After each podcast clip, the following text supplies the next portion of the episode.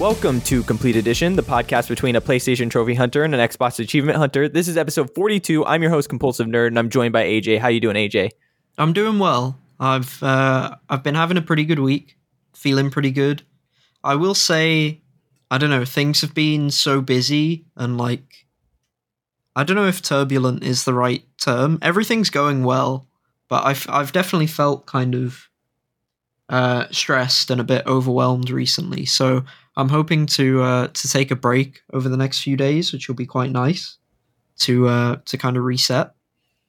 But I'm also getting much more excited about gaming. Like, I've not played too much recently, but in September when Starfield and Payday 3 come out, I'm hoping to play like an absolute ton of both of those. So yeah, I totally understand. Like, I don't know what happened to me. It was like in the past 2 weeks, but I mean, I'm looking ahead at the gaming schedule and I'm like, oh, this is what I want to play and this is coming out. And so I'm like trying to hit these deadlines, and I'm not trying to rush through games. I actually am trying to rush through one right now, but I'm not trying to like over rush myself. But the thing is, like, in 4 days, Phantom Liberty for Cyberpunk comes out and I'm going to be on that. Like, I'm day one. Well, not day one. I'm waiting to see if it's like bug free, but then I'll be on there day one if it's bug free, like, because they lost our trust. But you know, like, it's coming. Like, this gaming season is awesome, and we've been kind of a little bit like on pause because you and I both have been busy. But it's like gaming didn't stop, man. It was like hype the entire time. Like, games are coming out and they're really good right now, so it's like really exciting. And I don't know if I'll play Starfield, but I'm like looking forward to trying it out. You know. Yeah, I picked up the Starfield controller. I'm hoping I can just get super into it. I don't know if you've seen the Starfield Xbox controller. I really love how it looks. It's very nice. Yeah, I love that design. I love the art direction of that game based on what's been shown so far already as well. So yeah, looking forward to it. I mean, it's been tough, I guess, for me. Like, I think because I'm so much more busy, I don't really know what it is, but it's been like, there's a few games, I'll talk about it when we talk about what we've been playing, but I think the games I've been playing are kind of mid or kind of don't really demand like much of your attention or immerse you particularly well, except for one. I think there's an exception, but it's been quite difficult to like be able to switch my brain off, I guess, and be able to like reset from work or like my anxieties and worries and like get sucked into a game. You know, when like, if like half of your brain is like somewhere else while you're playing, you just don't have fun, or at least I don't have fun at that point. It's similar when like you read a book or watch a film or something. Like, you need to be fully invested in it mentally, or mostly invested in it mentally. Yeah. And the best feeling is like when you play a game and the time just disappears, right? Like, you like blink and it's like 6 hours later. Like, that feels amazing. If it's so good. It is. To be so sucked in. And there's kind of a sliding scale where like there's some games you play, either the fault of the game or how you're feeling, and you play for 30 minutes and it feels like 4 hours, and you're like, what the hell? Like what am I doing here? So I think it's been difficult for me on that level to get super into anything in terms of games. And I noticed that I've been playing more co-op and competitive stuff, because I think like co-op, you're talking with other people, and that's like part of it is the social component. And then like competitive multiplayer, you sort of have to be focused. Like, it kind of forces you to be focused and like really, I don't know, like, but like I play a lot of Counter-Strike, and you just like, you have to be properly like on it all the time while you're playing. And I think being forced to do that, like it helps in some sense. But yeah, other than that, it's been quite tricky for me to get crazy invested in games. But I still love games, and I still think about games, and I still read, you know, everything to do with games and follow games. Like, nothing's changed, I think, in terms of that. It's just that I think maybe there's more that I seek out of life now. I don't know. I don't really know how to come to terms with it. I still am, I think. I mean, it could just be like an extended session of like being burned out as well, but I don't really think so. I think it's more I'm struggling to... It's almost like games aren't active enough. Like if you go for like a run, or if you go cycling, or I don't know, like if you like go to the cinema or something, like it puts you like physically like in a place, or it gives you like a physical activity in some sense that like you then can more easily like devote all of yourself to it. Whereas with kind of casually doing stuff at home, like with games and films there and TV, it's, I think, more difficult. Like, I think there's more of a barrier to it, weirdly, like psychologically more of a barrier to it rather than like a physical barrier. Like it's a lot easier physically, but yeah, so that's kind of how I've been feeling at the moment. It's very interesting that you're going through that, because I'm going through the same thing. And I think that you might be further along in the process of like processing it. 'Cause like for me, I'll sit down and I play games, and like my brain goes to places I don't want it to. And I'm sitting there like, I just want to play this game and like focus on this game. Like, can you please, brain, focus on the game that I'm playing? Like, all I want to do is be immersed in this and like do that thing where, like you said, where it's like 6 hours disappear and it's awesome. But like, I've been trying to like force myself to do it, because part of me feels like I'm losing a part of myself without video games. Like, it's been such a large portion of my life, and like it's something that I deeply, truly love. And if I don't love it anymore, like what is it then? And so like I don't think that it's that I don't love it. I really do. It's just that I have a lot going on, and I'm trying to figure out how to like just escape from, again, like the stresses and like the, like you said, when you bring home work and like things like that. And it's just like you sit down and your brain's elsewhere. And I don't want it to be elsewhere. I do want it to be with the games that I love. And so it took me a while, and I actually am getting back into it. It's like a slow process, but like I'll talk about the games I have, but there's not very many for the 3-month hiatus that we were on. Pretty much is like, I didn't play more than like 6 games. So it was like a very slow burn, like trying to like stay on top of things. And I'm just like kind of, I'm getting back into it, and like I'm going to spoil a little bit about what I'm going to talk about, but I'm very close to the end of Final Fantasy 16, and I mean the second time, so it's my my platinum playthrough. Like as soon as I finish the credits, it will pop the platinum, and I'm like, I'm right there, and then I'm headed on to the next thing, because again, there's 4 days until Phantom Liberty, so I'm like, I am focused and I'm like on it, but then school starts next Monday, so it'll be back in that grind of like, I come home, I study, I make dinner, and then maybe I come back and play games until I go to bed. But at that time, it's like, man, I studied all this stuff, and I know tomorrow I have a test, and it's just like, boom. All of a sudden, I'm thinking about tomorrow and like what I have to be doing rather than playing the games that I want to be playing. So it's very difficult to like get that kind of focus that you're talking about. So I understand where you're coming from with like the idea that like you sit there and your brain's somewhere else. And so it's been nice with my second playthrough of Final Fantasy, because like, I don't have to pay attention. I can just grind it and listen to a podcast and like get my brain somewhere else that way, or I can listen to music, or I can like do something. So that's like a little bit of a grindy one too, but I'm also on the same page as you, and actually something I'm going to talk about a little bit later, but like I'm taking a turn, and I think I might play some more like competitive games to spend time with my friends, and like co-op games, because I really... I'm missing that aspect of my life right now, because I'm so entrenched in everything I'm doing. So like I want that aspect to come back, and I love single player games. I'm never going to stop playing them. Like I really do love video games too. Like it's a core part of me. So I'm going to continue to play video games for the rest of my life, but it's just like I'm in a little bit of a rough patch, and I just have to, and it's weird because again, I'm talking about 2023 is an awesome year for video games. Like it's been really fun, and just like you said, I'm like absorbing this stuff. I'm listening to spoiler casts, and like I'm listening to people enjoy the video games of this year, and like I'm around the zeitgeist, and you know, the rumors with Baldur's Gate 3 right now, and like the devs trash talking each other, and like the drama around it. It's like I'm totally here for it. Like I think it's fun to like, you know, be entrenched in this industry. And so, you know, I'm just like in a very weird place, but I feel like I'm coming out of it. Like I'm getting back into games again. And I think that maybe it's because it was summertime and I was out doing a lot more things. And like, you know, I'm going to a baseball game tonight, so I won't be playing games. It'll just be like another one of those nights. And then I got to go to work tomorrow. And so then the cycle continues where it's like game time is minimalized.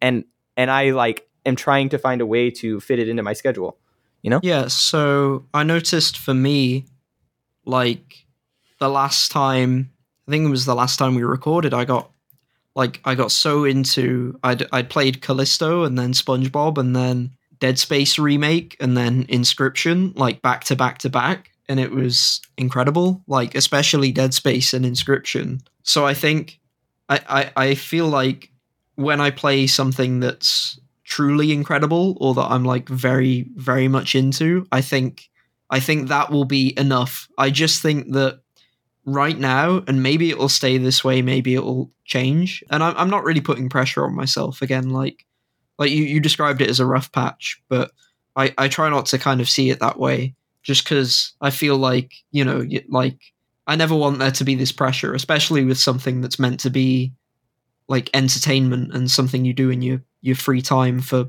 pleasure and relaxation, that I kind of don't want to have like almost, I know you didn't mean it in this way, but I don't want to feel this pressure of almost like a sort of having like a toxic kind of relationship with gaming, I guess, in terms of like, oh, I need to do this, I need to do that. I think that can happen with me with like deadlines and stuff, like, oh, I need to finish this game by this point or that kind of thing. Or I need to make, so, you know, sometimes I make videos, video guides, and there's that pressure. And that can I want to kind of avoid that as much as possible, I think. Yeah, at least, and I think that feelings. I think that that's valid. Like kind of what I was explaining and like that kind of toxic relationship, I think is valid to see it that way. But for me, what happened was like, you know, in a way, I'm kind of forcing myself to play games, right? This is kind of like, because I want to get back in the groove of it. And I realized, even though I'm forcing myself to do it, I had these conversations with some friends of mine that I just recently met within like the past 2 months.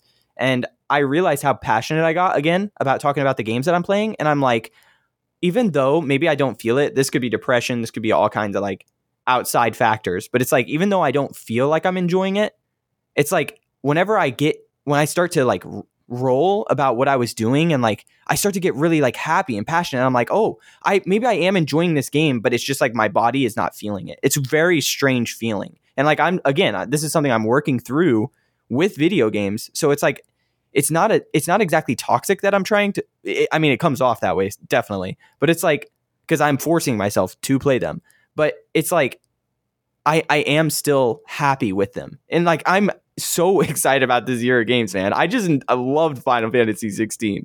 I was in love with that game. And I played, you know, Resident Evil 4 earlier this year. That was like one of the last games that we talked about on the last show. And I played Dead Space before that. And you know what I just started?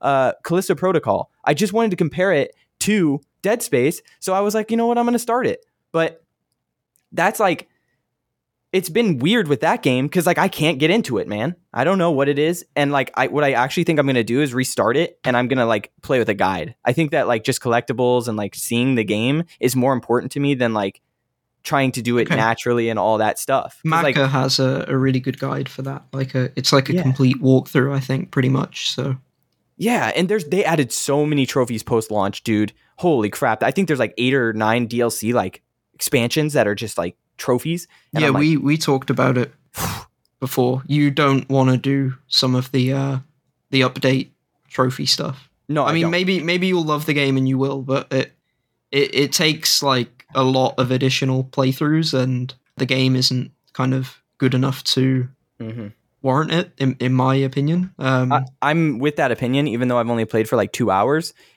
That's why I want to restart. It's like, dude, I would rather just like try to knock out some trophies and like have fun with this game rather than like, because like the presentation and the story and everything like that are great, but then when I'm playing it, I'm like, god dang, this is a boring ass game.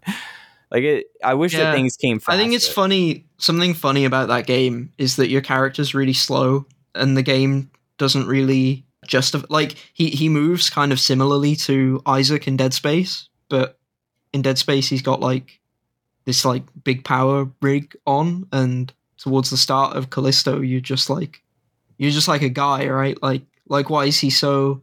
I don't know. It feels like he's a bit more like sluggish than he should be. I don't know, but except for the dodging, but the dodging is like, it's a bit clunky in the sense that like it looks very fluid animation wise, but it's very much like you are either in like a non-dodge state and then in a dodge state. Like it's very binary, and it kind of feels a bit clunky to me in that sense. Like, you don't have, like, when you dodge, you don't have, like, any free movement, right? Like, it's, like, you go from, like, one animation state to another animation state, and you're just, like, locked into it, basically. Like, yeah, but, no, that game's okay. I thought it was pretty good overall, I guess, but I'm quite conflicted on it. But, yeah, restarting it's maybe good. I'm not surprised it didn't, like, grab you.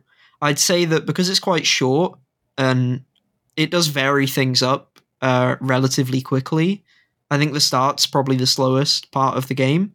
So I think there's a chance it does grab you, because it only has to grab you for like a little bit, right? You don't have to play it for like 40 hours. You can just play it for like 6 and you'll be done with the game pretty much. So yeah, it's not too bad. It's probably pretty good, but I'm not surprised it hasn't fully sucked you in. But there's other games that have. Because, like, Oxenfree 2 just came out, and that game, like, from beginning to end had me sucked in, and I replayed it 2 more times to get the platinum, and honestly, dude, that was a little bit of a grind, and, like, one of those things where it's like, man, I was just ready to be done. There's, like, games where, again, this is something that we've talked about before, but it's like, man, I just can't do these, like, waste my time doing that stuff anymore. Not unless I have, like, a podcast to listen to or something like that, which I did, actually.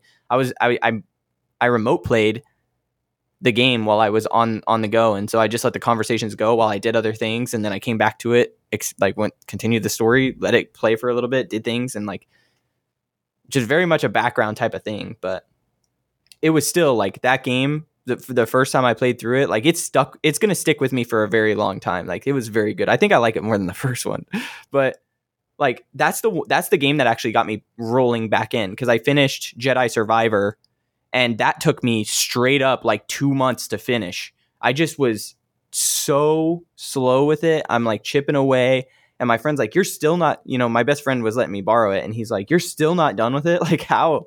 It's been 2 months. Like it's not that long. It's like 40, 50 hours. And so I was like, yeah, I don't know. But I thoroughly enjoyed it. Like it was awesome, and it made me want to get back into Star Wars, which is like a good thing but also a bad thing, because I know that they're not, like, the IP is just kind of trash, but the game was good enough to where it's like, man, that was better than the entire like new trilogy, and I'm so excited that they, like, Star Wars actually is that good. That makes me excited for more Star Wars games, because now the IP is being like dished out to different studios. But like it was very, very fun, and so then I went to Oxenfree 2, and then I finished that, and I was like, just all I did all the time was Final Fantasy 16, and that was a hell of an experience. Like that was really good, even though that game I was struggling a lot with, like staying immersed. But yeah, I totally it's crazy that we're like on that same page right now, with life, where it's just hard to keep our brain focused on what we're doing. Do you think that you're going to take a hiatus from games? Like maybe a big break? I mean, I kind of have in a sense. Like the last game on Xbox that I played on the 18th of June. So, it kind of has been, but I've been playing Counter-Strike pretty regularly, and I've been playing Don't Starve Together. Oh, nice. I still want to play that as well. Yeah, I've been enjoying it. I think I've probably racked up like maybe 30, 40 hours in it now. Wow. I've been playing a lot of Counter-Strike, a lot of Don't Starve Together. It's been really good to play CSGO with a friend, like reconnecting over it. It's been funny to like joke around, and neither of us take it that seriously, because we kind of played it. The most seriously we played it was in 2015. Where we'd play kind of like every day or like every weekend, and we'd rise up the ranks and we'd get like really high, like, and we'd learn like smokes and like tactics, and it wouldn't just be about going around, shooting the other guys, that kind of thing.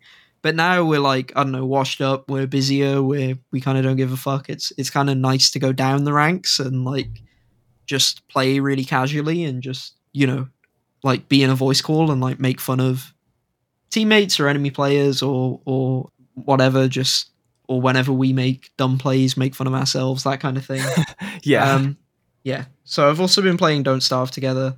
It's been really good, the co-op experience. Like, it's nice talking shit. It's nice sucking at a game as well.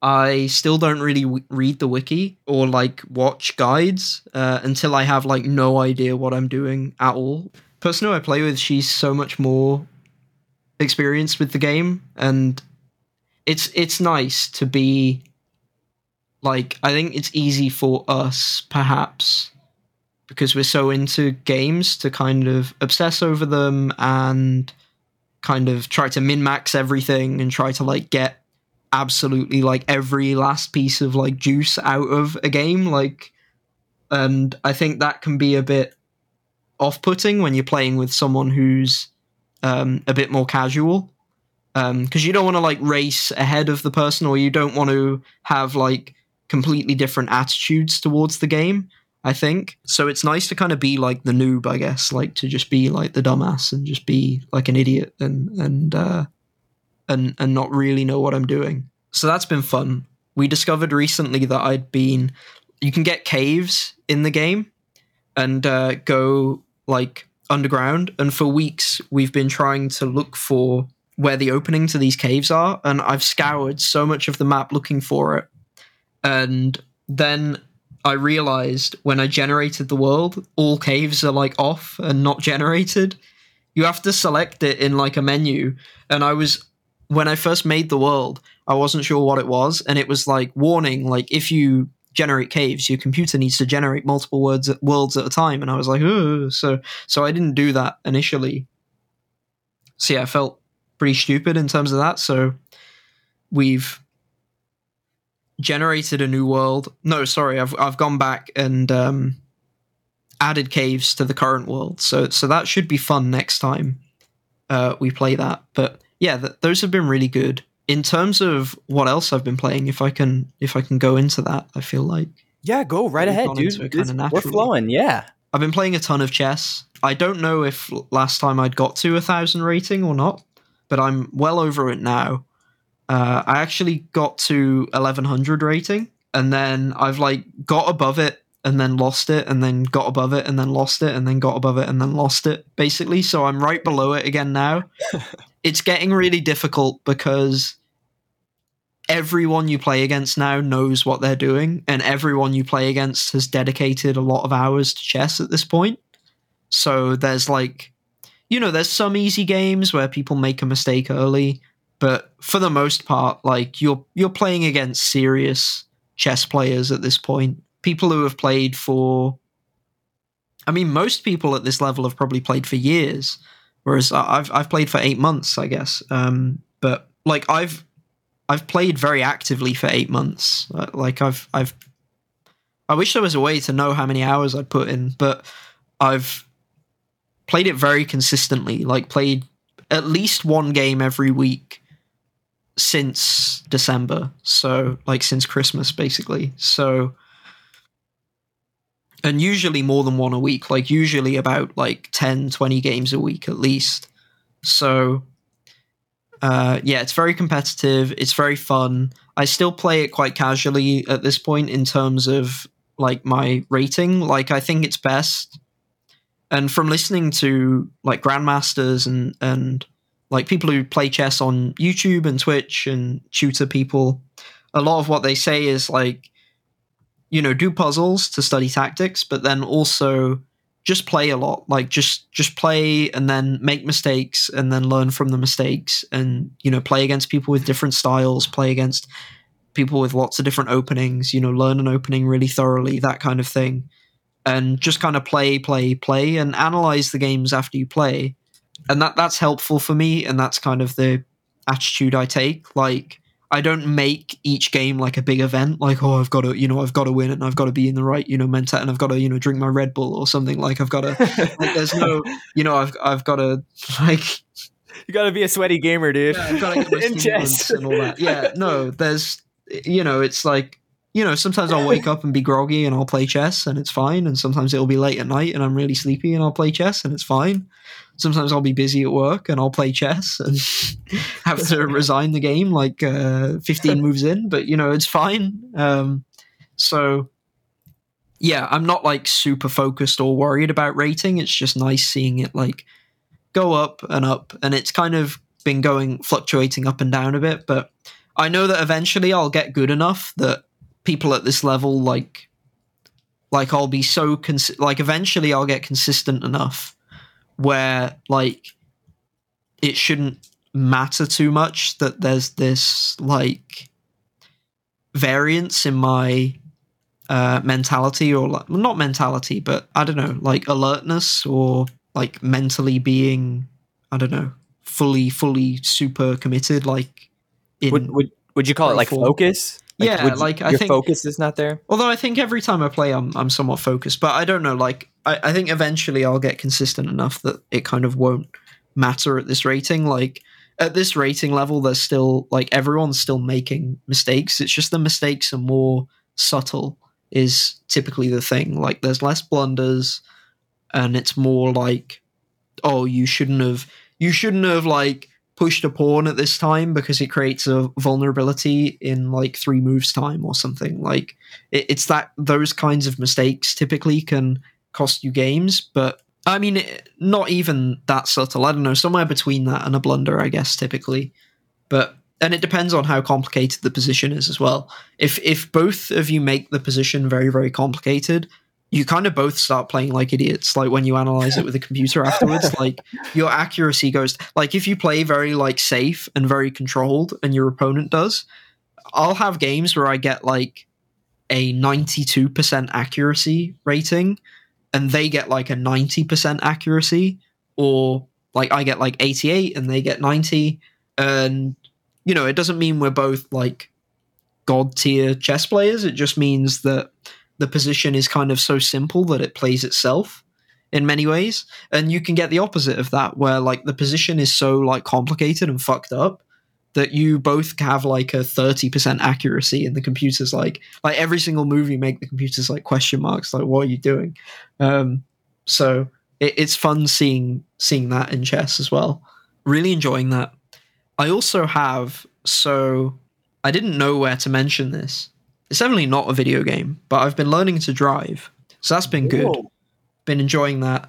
I know it's not, so what's weird, I don't know if weird's the right term, but an observation is that in the US, most people drive automatic transmission, as far as I know. Yes. Whereas in the UK, almost everyone drives manual. So I've been learning in a manual car. It's definitely more difficult than automatic, because you can stall the engine like quite easily, and you have to worry about changing gears, and you have to worry about your rev counter and all of that type of thing. You have to like have like very smooth clutch control and like know where the biting point is, and like it can be awkward to start on hills and stuff like that. Like there's some added complexity to driving manual, but I've been really enjoying it. I'm gonna do my theory, or I'm gonna make an attempt at my theory test in a few weeks' time, and then hopefully book my practical test by probably just after Christmas, and then hopefully I can drive. That would be good. But I'm kind of at a level where I can go on all of the roads and I can do like junctions and roundabouts, and you know, do like hill starts. I can do parallel parking. I can, you know, do bay parking, all of that type of stuff. I'd say I can probably drive, so my lessons are 2 hours long. I can probably drive uninterrupted for like 20 to 30 minutes without making a mistake. And by a mistake, I don't know, like a mistake that would probably mean you fail the test, but not a mistake that's like life-threatening or dangerous. Not like, oh, I went into like the oncoming lane at 70 miles an hour. Like nothing, nothing like that. Just like, oh, you like took that turn in like third gear when you should have been in second gear or something, or like you like rolled back very slightly, or you sort of nudged the curb with the wheel when you were trying to park, like that kind of thing, I guess. Or like I drifted a little while focused on something else, or I went up the gears too slowly, or I didn't notice the speed limit had increased or something, or in the wrong lane at like a roundabout, that kind of thing. Like, nothing that would be like if you were driving on the road, you'd not like cause a crash or anything, but it's like not the best driving. In fact, it's pretty bad driving, I guess. But so I can go like 20, 30 minutes without making a mistake like that. The driving test in the UK is typically like 40 to 50 minutes, I believe.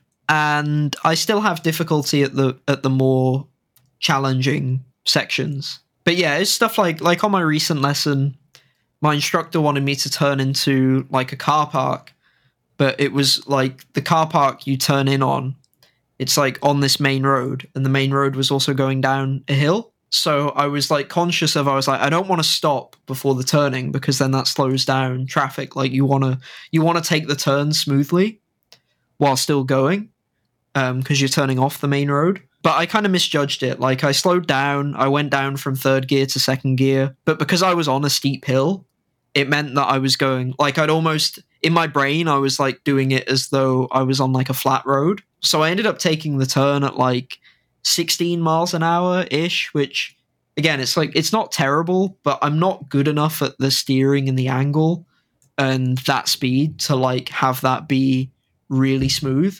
So, you know, like I make mistakes like that essentially sometimes, where I'd need to, like there, what I should have done is slow down even more, gone down to first gear instead, and then taken the turn at maybe like 10 miles an hour or like 8 miles an hour or something. So I don't know, like it's stuff like that. It's just kind of getting used to using the judgment a bit better and understanding the terrain and the conditions and that kind of thing. So yeah, it's going quite well. I'm really enjoying it. It's a lot of fun. I feel like I'm gaining in confidence every lesson as well, which is nice. And yeah, it's cool to drive manual. I think there's something very like, I don't know if textural is the right word, but like there's something cool about having like a gear stick and just being like, yeah, dude, you're probably becoming a better driver than I am. And I have been driving for 10 years. I do not know how to drive manual. And the thing is, like, it's so much more engaging to drive a manual because you have to focus on a lot of different moving components while you're driving. And I think that people who drive automatic get distracted because there's nothing to focus on. Like you are, like you just press the pedal and it goes, and you press the brake and it stops. Like that's it.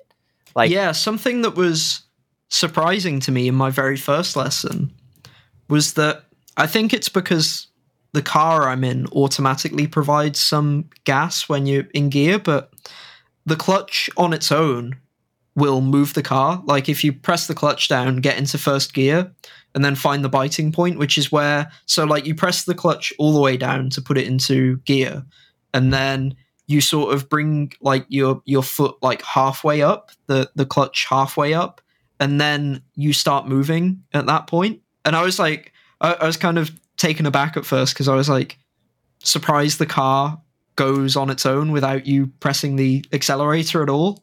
Yeah. So, and then you have to like, when you get to that, like that biting point, you have to then like slowly come off the clutch as well.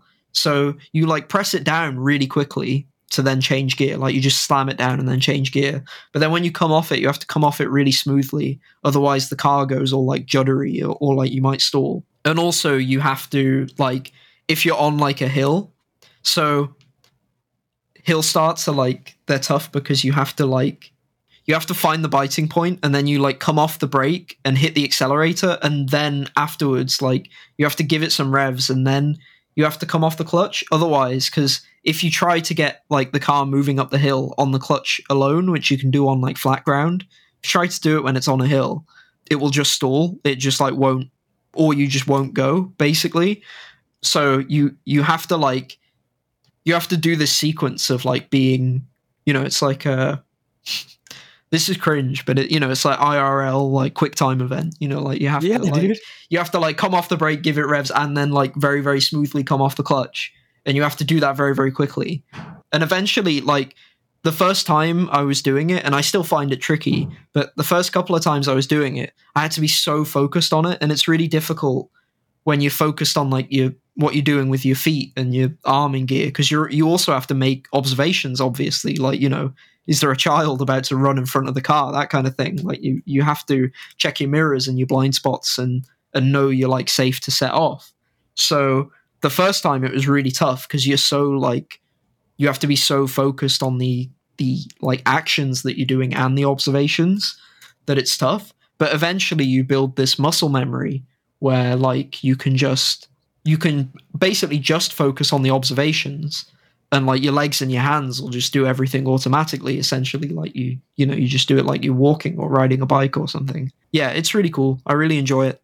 And yeah, I think that's given me, you know, I mentioned earlier that like that's something where you can really like in comparison to, I don't know, video games or TV, it's like, that's something where it's very easy to immerse yourself, partly because you're like, given I'm just learning to drive, I'm like terrified half the time that I'm like, I'm getting more confident now, but, you know, you're just like, oh shit. Like, a lot of the time as well, I get taken to roads that I'm unfamiliar with, and you just have, like, these blind corners or blind, like, junctions where you have to, like, creep out slowly, or, like, you're on a hill and you just can't see shit, and there's just, like, parked cars on, like, either side of the road. I had this area where, like, it was really, like, bendy and the roads were really twisty, and then also there's, like, this, I don't know, like, ancient looking wall that just, like, judders out into the road, and you're like, what the fuck, like, this is a nightmare. But it's fun, it's exciting. Yeah, so that's been good. In terms of chronology of what I've been playing, I guess I feel like I wanted to put more emphasis on all the stuff I just mentioned, because I feel like with that I'm really passionate about it, and I think that comes across in how I'm talking about it. Whereas the other stuff I've been playing on Xbox is, like, my typical, I guess, gaming on console and getting achievements. Like, it's been much less exciting and interesting to me. So I kept playing Ghostwire Tokyo. It's okay, it's fine. I mean, it's kind of like the worst type of game if you are having trouble and you want to be fully immersed, because that game is, like, the perfect, like, you don't have to focus game. Like, that's a game where you can have a podcast or do something else in the background while playing. And it's not terrible. I think I said it was pretty mid before. I stand by that. I don't think there's much wrong with it. Like, it's fine. I think maybe some of the disappointment is that The Evil Within and Hi-Fi Rush are so much more compelling and so much more vibrant and interesting. And I think there's still, like, soul in Ghostwire Tokyo. I don't think it's, like, completely devoid of character or things to like about it. I think there's a lot to like about it, and I think it's quite, like, it's very, very competent, and there's not a lot, like, wrong with it. I just think maybe there's too much game there. I think it's a bit too repetitive. It's a bit too checklisty, but it's fine. Like, it's pretty inoffensive. It has charm. But it's come at, like, the worst time, I think, because of how I feel like I need to be immersed and I need to have some level of focus. Afterwards, I started playing The Surge. The Surge 2, I love. I think it's really underrated. I think it's a fantastic game. I got the completion in that game. There was a really great walkthrough for, like, all the items and everything. It was super informative. I think it's from a YouTuber called Blue Lizard Jello. So yeah, recommend his stuff on The Surge. I've been watching it while playing for the first game, because he has a series on that as well. But the first game isn't anywhere near as good. It's weird because the first game and the second game are so similar. Like, I don't know, visually, mechanically. The second game is, like, just the first game, but, like, very slightly tweaked. And the encounter design is very slightly different, but it really shows how sometimes when you make, like, really small tweaks to a game, you can send it from, like, a 5 or a 6 to, like, an 8 or a 9. Like, sometimes you've like, it's frustrating in that the first Surge kind of has like, there's clearly so much design work and effort put into it to like make this thing, but it like makes this thing that is, I don't know, like 3/4 good, I guess, or like 3/4 fully functional. Like, I don't know. And then you kind of have the sequel that just does such minor things that you think would take so much less effort, but it's curated and it's got like a really amazing, I don't know, like designer's eye to it. It's like, what if we did this, but we took the criticisms and we changed this slightly and we like address these problems. Like, we've got all the core of the game, but we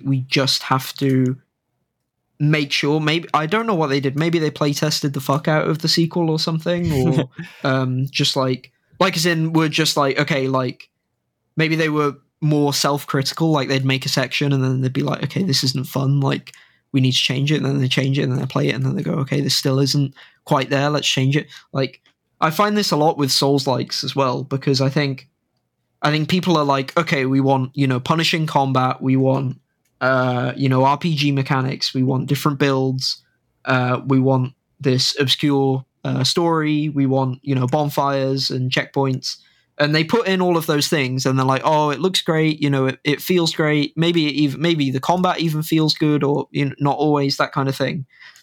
But then they're kind of like, oh, and then we need punishing difficulty. So we're just going to like put fucking loads of enemies in, like whatever.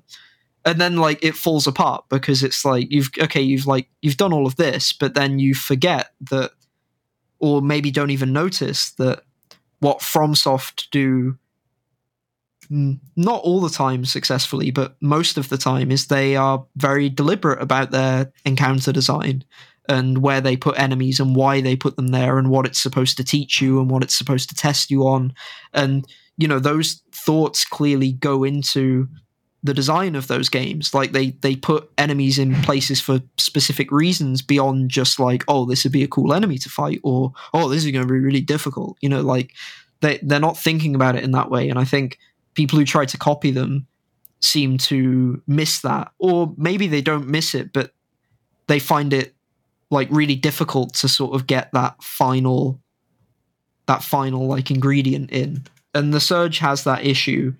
The encounters feel quite repetitive. It feels like they just... Dark Souls 2 is actually ridiculed for this, somewhat fairly, somewhat unfairly, because I think that game does a lot of things right, but it is probably the weakest in the series, where they kind of just throw loads of enemies at you, and they just have like enemies that ambush you and that kind of thing, and they rely on it too much. It's... a lot of the weapons feel similar, and it feels like you're not given good options against multiple foes at once. Some of the environments kind of blur together as well. It's all this like industrial aesthetic, which I like, but it's... you're going to like different zones, but they kind of feel a bit interchangeable, which is a shame. And then I was going to say something else, but the bosses aren't great, and... you get the sense that they had like a good premise, but they didn't really fully know how to capitalize on it. You know, unquestionably, like, when you play it, perhaps because of the environments and the encounter design and the types of enemy they put in the game, you get this sense that you're like, not that they're not even trying, but that there's no comparison. Like, if you compared it to Dark Souls, like... I feel like there's not going to be a single person on Earth who's like, oh yeah, the Surge is better. I mean, I'm sure now that I've said that, if someone's determined enough, they'll get back to me on why the Surge is actually better. But it's just so hard to see why anyone could ever think that. And I think that is kind of, I don't know, like even in terms of like the world or like the art direction or the mechanic, like anything, it's so much worse, which is a shame, because I feel like it's not as bad as people say as well. And the second one is truly great. So I feel kind of mixed on it. It's definitely mid. And it sucked me in a bit because the difficulty and my love for the second game. has like kept me going with it. But I stopped playing it for a bit. It's been kind of hard to come back. I feel like I'm never like passionate about finding new weapons or anything really, or like new armor sets. Like none of it excites me enough. But yeah, do you have any comments on that? I'm not done with games, but no. Do you feel like so? In your end result, do you feel like it's kind of mid, or are you like it's more on the upper, like on it's more on the good side, or like how do you feel? I mean, I feel similarly to how I feel about Ghostwire, I guess, like where it's fine, like yeah, because I was in the same boat with Ghostwire. I thought it was extremely stylish, but it kind of just left a lot more to be desired because it was just the same thing for many hours at the end. I'm not sure if my like, given that I'm finding it so hard to get into games, it makes me wonder if maybe my standards are getting higher. I don't know if that's fair to say, but like in other words, maybe not. Like, one way of looking at it could be standards getting higher. Another way of looking at it could be like unrealistic expectations, or maybe even being unfair, some people might think. But the way I feel about it is that a lot of the time in a game now, I feel like I want to take something away from it with me, and I don't want it to kind of blur together and just be like, okay, this was a cool, well, not even cool, but this was like a Ubisoft experience. Like, I don't know. Like, I feel like with Ghostwire and the Surge, it's like, for the Surge, I'm like, just play the Surge 2. Like, don't play the Surge, play, you know, first of all, play every single Soulsborne game. Then play the Surge 2, and then don't play the Surge, is kind of how I feel. And maybe it's unfair because the game's fine. And then with Ghostwire, it's like there's better open world like checklist collectathon games, and Ghostwire is fine. Like, it's a decent one. Like, I think if you play it, I don't think you'll be like upset. But I think if I ever do get all the achievements in Ghostwire and go away from it, I don't think I will remember much from it. I don't think I'll look back on it like very happily, you know. And in contrast, something like The Evil Within, I'll never forget playing Akumu mode, and I'll never forget, you know, the spooky safe man. And I'll never forget that fucking shootout in that house. That's oh my god, ridiculous. The burning house. Yeah, with the explosive barrels. God, I'm never gonna forget that. Yeah, and there's so many of those moments, right, that I won't forget from The Evil Within. And again, I don't know. Maybe it is to some extent unfair to be like, I want lots of things that I can take with me from this experience and think back like fondly, or even with frustration. Like, ultimately I just want the game to make me feel something, and the game doesn't really make me feel much. And that's the same with the Surge. So yeah, by that definition, I think they're both very mid to me. Yeah. A game that actually defies this, though, I played Amnesia the Bunker, and I played it while a friend was around. And I found it really, really difficult. I found it very atmospheric, and I was actually enjoying it quite a lot. I got kind of stuck, and I got stuck to the point where it was like slightly frustrating and also slightly awkward, because it was like, you know, you're with a friend, so you're like, okay, we should like play something else, I guess. And you, so you don't have to watch me die, and then you take the controller, and then you die. And, you know, like, we don't have to, you know, just do the same thing over and over, that kind of thing. So yeah, I'd like to go back to it. I actually don't think this game is mid. I think this game's worth playing, like, without a doubt. I think it's a really interesting game. It's quite difficult. I think there's some stuff where the low budget shows, and maybe that kind of breaks your immersion a little. But it's very, very claustrophobic. The audio design is fantastic. You get like all of these people. Some people have been calling it an immersive sim. I think that's way too strong for what it is. I think it's more that you'll get lots of these resources, and how you use them won't be like very clear, which I think is uncommon in modern games. Like, I think, I mean, I feel like a lot of high budget, like AAA or quadruple A, like the highest production value games, you know, there's almost like the meme of like you pick up an item and then like a big fucking text box comes up on the screen and it's like, oh, you can use this for this and this and this, and then it like, and then they play like a video on you, like a video comes up on your screen and it like shows like your character like throwing the Molotov cocktail or something. Like you pick up a Molotov and it gives you a text box on like what a Molotov is, like the history of the Molotov, how to use a Molotov, and they'll show you like a video of like a guy throwing the Molotov, and it'll be like, oh, use it against rats, use it against this, use it against enemy, like it'll like tell you everything you use it against, and then it feels like you're never like making a decision, that you don't really have agency, and that's fine, like it works, but then to remove a lot of that and to give you a bunch of stuff and then give you like minimal input on how you should use it, it makes you feel more like you're a survivor, and it amplifies the horror experience because you're like, oh, I've got these resources and maybe this is the right thing to use, maybe it's the wrong thing to use, maybe if I use it now I'll regret it later. And because nothing's scripted, like in terms of, you know, like it will let you like waste resources, like it'll let you like fuck yourself over and it'll be like, haha, you've fucked it now, like it'll just let you do that.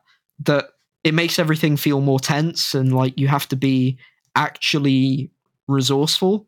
You know, games tend to like to make you feel like you're resourceful, but they're never actually letting you be resourceful. They're just like they're kind of guiding you by the hand more and more.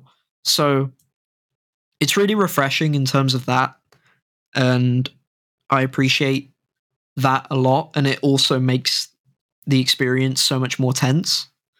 And yeah, it's really good. I wish I played more of it. I should go back to it. It was easily worth my time. I actually felt myself, even playing it with a friend, really, really tense, and one of those horror experiences that I've not had in a long time where you're like scared to move forward, you know what I mean? Like you're... Oh yeah, I know that. You like, you have to go down this corridor and you can like hear the monster down the corridor, and you like, there's only one way to, like, you have to go down the corridor. Like, there's maybe, like, a door on the left, a door on the right, and then, like, a door, like, a second door on the left or something. Like, and you can, like, go there, but you're, like, somewhere down here that the monster is. It's in one of the doors, or it's, like, at the end of the hallway or something. And you're just like, I don't want to go down there. I don't want to go down there. And you just, like, and it's, like, physically hard for you to, like, push the analog stick. And then the sound design you hear, like your footsteps, because you're in like a bunker underground, it just like echoes everywhere, and you're like, oh fuck.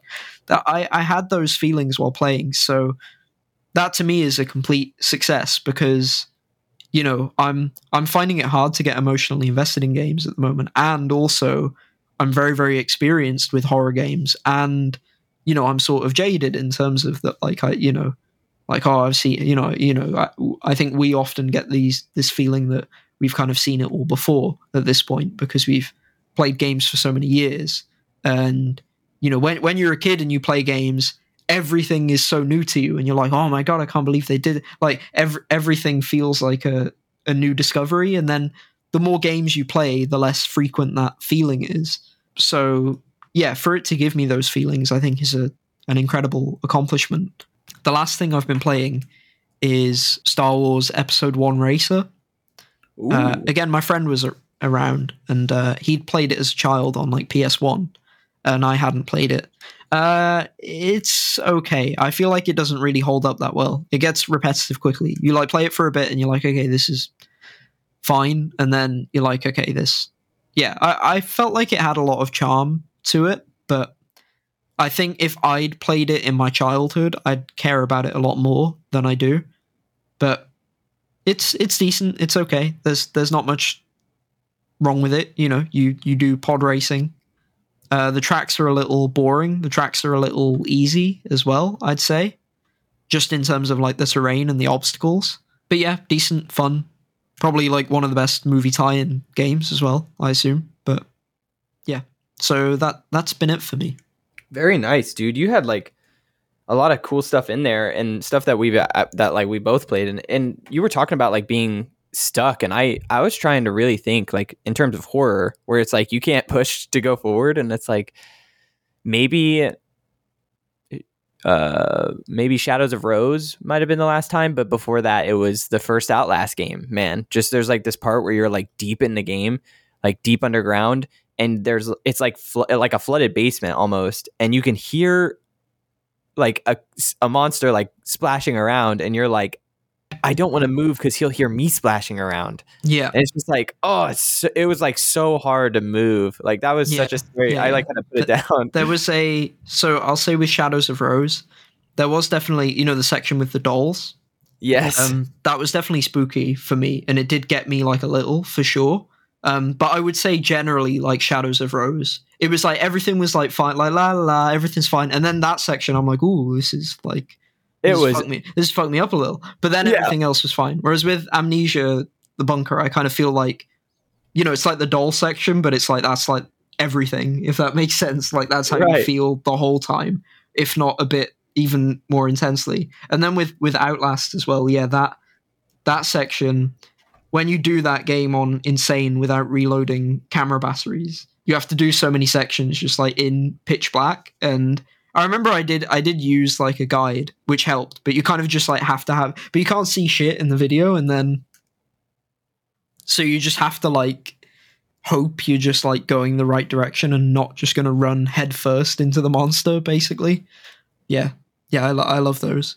There's another horror game that I want to try out. I don't know if you've heard of it. It's called Madison, and I think that's one that could mess me up too. I guess I'm gonna start back with my first game, and I will I'll just go through it quickly, but I played Star Wars Jedi Survivor, and I mentioned that earlier, but the thing about it is like I really loved what they did with this game. Like over like Fallen Order, they just took everything and improved it. So they like took the criticisms and they were like, okay, so what we're going to do is we're going to like just take this game and make it literally 2 times better. Like it is just in scope. There's stances now, so like you can change the way you like hold your lightsaber, like from dual wielding to like a cross guard. Like you can just do the single blade or like the double bladed. Like you just have so many stances, and it's really cool to like switch back and forth, and you have different abilities based on like how you're building the skill trees for each one of those. And I was like it feels so good to play this game. Like it's very good that it has an awesome narrative, but it's also awesome to have an open world where you don't feel like tired of exploring, because you enjoy the combat. You enjoy like just exploring and seeing like what the world has to offer. And there was a lot of really fun, cool boss fights, and, you know, I was raging, and it was just such a good time for me. And I was really happy to be back in it. And so like I said, I was just chipping away through it, and it was like nights I would have really good times, and then there would be nights where I was like half in, half out. And so I just had to like put it down, come back at a different time. And eventually I did platinum that, and I think it was 255. Yeah, I think so. And then I did Oxenfree 2, and that was 256. And there's not really much I can say about that game. It's just dialogue choices and like just a lot of character development, and like you just kind of just get to know the characters in this, you know, like horror mystery kind of game. And it has like 3 endings, and it was just a great time. Like I knew what I was getting into because I played the first one, so I knew it was just like very much, it's just horror mystery, and if you like that, just get in there and play it, because it is so cool. Like the lore and like the way that it's presented, it's beautiful. It looks like paintings all over the environment, and it's just like so good. But I really did love that game. And then Final Fantasy 16, I have been playing a boatload. Dude, I probably have like 80 or 90 hours, which is probably why I haven't played very many games, because this game is very long. But I'm on my second playthrough. I'm at the very end, and I know I am. And I have to max out my skill tree and beat it on the hardest difficulty, and that's it for Final Fantasy. But like this game does like... It's very good at staying linear with like semi-open world areas, and they allow you to like go do things. And the combat is so good that you like want to experiment, try different skills, like just do a whole bunch of different stuff. And I'm like, I was never bored with it. And I'm not even bored on my second playthrough. Like it's very impressive for me that they were able to do this with this game, but I still do have problems with it. Like it's the side quests are very well written. Like I really do enjoy them, but on my second playthrough, I have been skipping the dialogue because it's all the scenes are so static that it's just an NPC standing there telling you to go get them something, and then you go get them something. And I don't like that, but it's like really well written. So it's like, oh, this character is asking me to do this because, you know, they love someone, but that person's suffering. So that like that person's going to die. And so they want to ease their passing. And it's like, that's like good writing. And like, it kind of makes you feel for like what's going on, but it's just like so static. Everything's so static. There's like no movements, you know, like I wish the games, the thing is like, I was talking about Baldur's Gate and I've been seeing a little bit of footage and it's like impressive as hell to me how well and like lively it looks whenever there's an NPC who's talking to you and there's like good facial animations and they're moving, they have body language, you know, they might not sit still in the spot and like just arms down to the side. I'm talking to you right now. Like, this is all I'm going to do. And like, I really get more immersed in games when it feels like the NPC like is not just a freaking standing still, like NPC. It just is so static and I just can't do that. And I've mentioned it on this podcast many times before. It's just one of my hangups. And it's just like, so I'm skipping all of them, just trying to get as many skill points as I can and like busting through it. But I'm getting ready. I'm ready for Cyberpunk Phantom Liberty in 4 days. But one of the games that I've been playing quite a bit with a buddy of mine is Tiny Tina's Wonderlands. And it's so much better than 3 already. Like the writing is better. Well, it's hard to say that because 3 improved. The base game sucked. The writing was terrible. It was not good. But the combat and the like mobility and the guns and all that stuff was fun. It was so bogged down by the writing that it was like hard to play because it was just cringe all the time.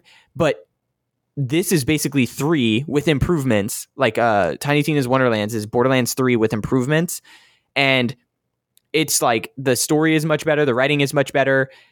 Like the DLCs in Borderlands 3, the writing got much better and it became a much better game. But I don't know how many people even played the DLC because they were probably hard out after the main game because it was so poorly written and like so bad.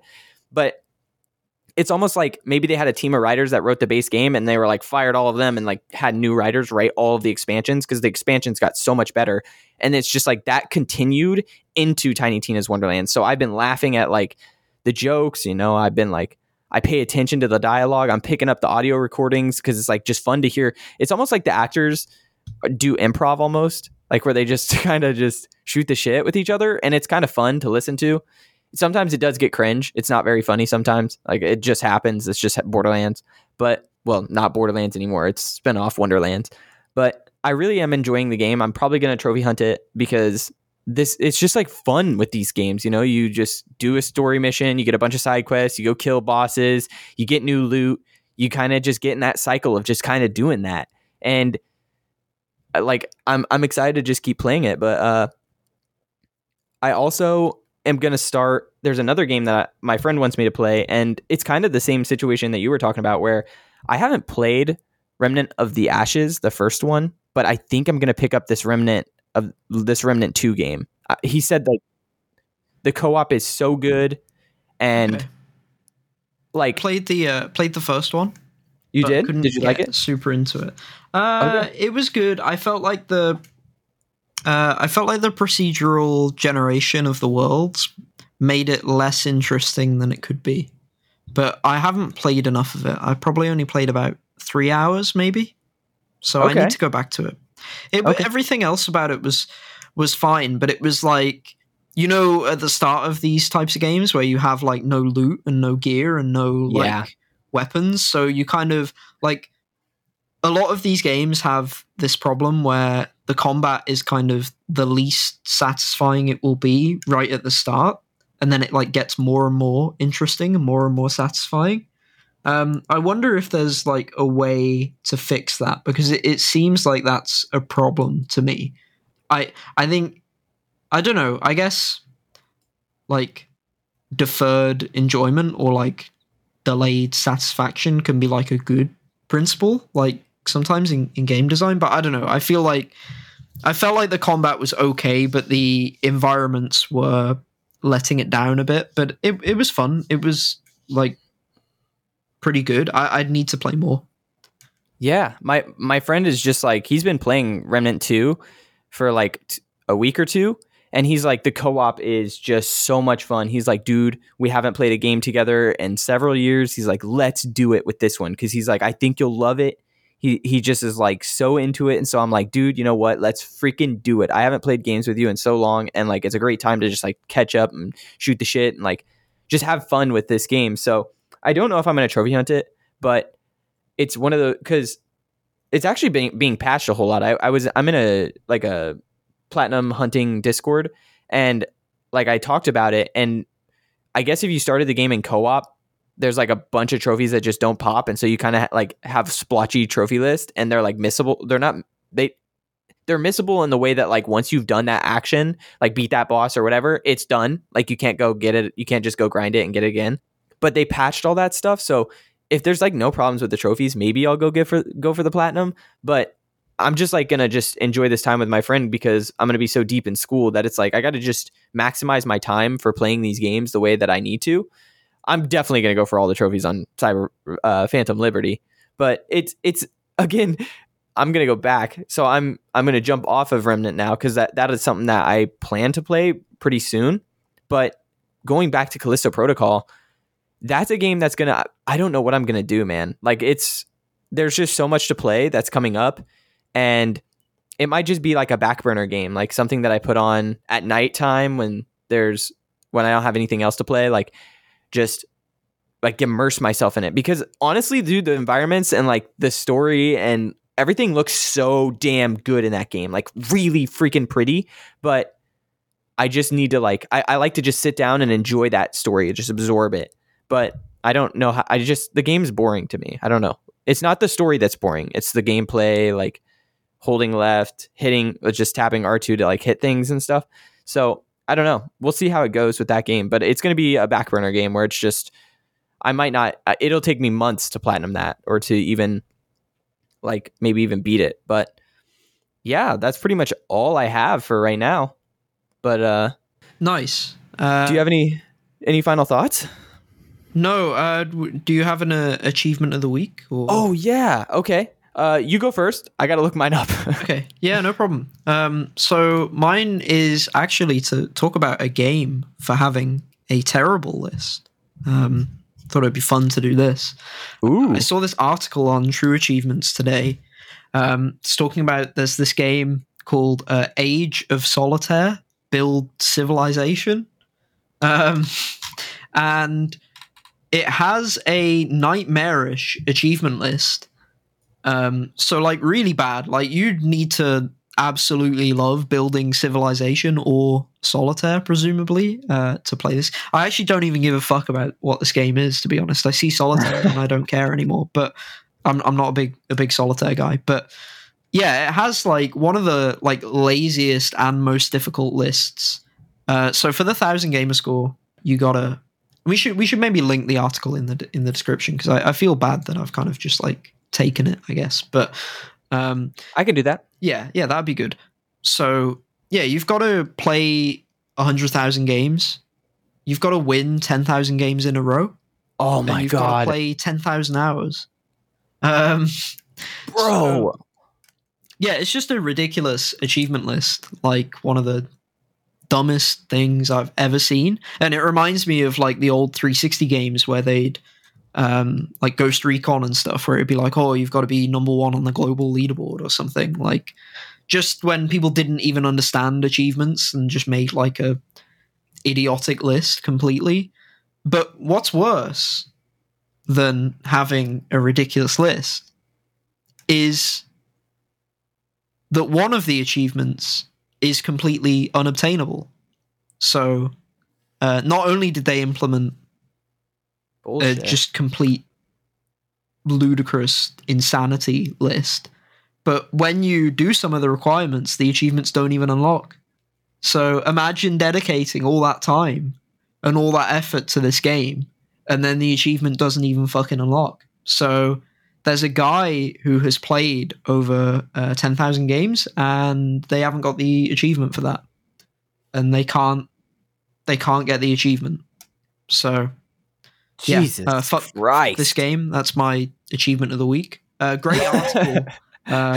Recommend it. We'll link it in the description. It's by Sean Carey. Yeah, just a ridiculous list. I couldn't believe, like, it's kind of two stories in one, because not only is the list so bad, but then you also can't even get one of the achievements, and people haven't done the requirements for the others, so loads of them could be broken potentially.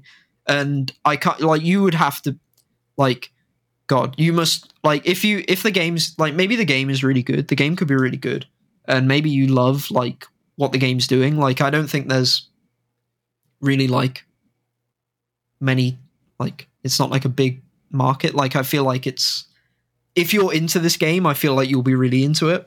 So, you know, if you love it for the game, then I get going for the achievements. But otherwise, this game, it's like that's crazy to me to go for those achievements and then for them to potentially not even be possible. Yeah, really bad. Oh, that's terrible. Someone's got to get on that. Like, whose idea was it to make that kind of list? I don't know. I wonder if they got fired. No. But my trophy of the week is it's from Tiny Tina's Wonderlands, and I liked this. It was actually from these things that you pick up. The very first one you get, it's pick up a lore scroll. And the name of the trophy is They Haven't Invented Podcasts Yet. And I thought that was, like, really clever and fun because they've done so many audio logs and, like, things like that. So it was, like, it was a pretty fun trophy. And I was like, oh, that's fun for our podcast. So I went and chose that one. But yeah, that's my trophy of the week. And do you have any final thoughts, AJ? No, it's been really good to be back. I felt bad that it had been so long. I did too. Yeah, it's really fun to catch up. I think it kind of, like, we both were very busy, but also we haven't played games too much. So I think it would be a much worse show if we, like, forced an episode and were like especially if we did it, like, weekly at this point. Like, yeah, dude, we started out that way.